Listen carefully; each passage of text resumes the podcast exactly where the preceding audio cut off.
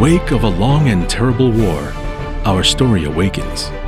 With a future that is challenged by evil forces and tempered by powerful magic, a world struggles to find its destiny.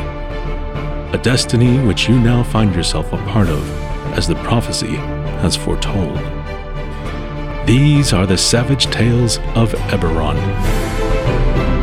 Now, settle in and prepare yourself for the thrilling adventures of our brave crew as they seek to make their own fate on this week's episode of Mourners of Lazar.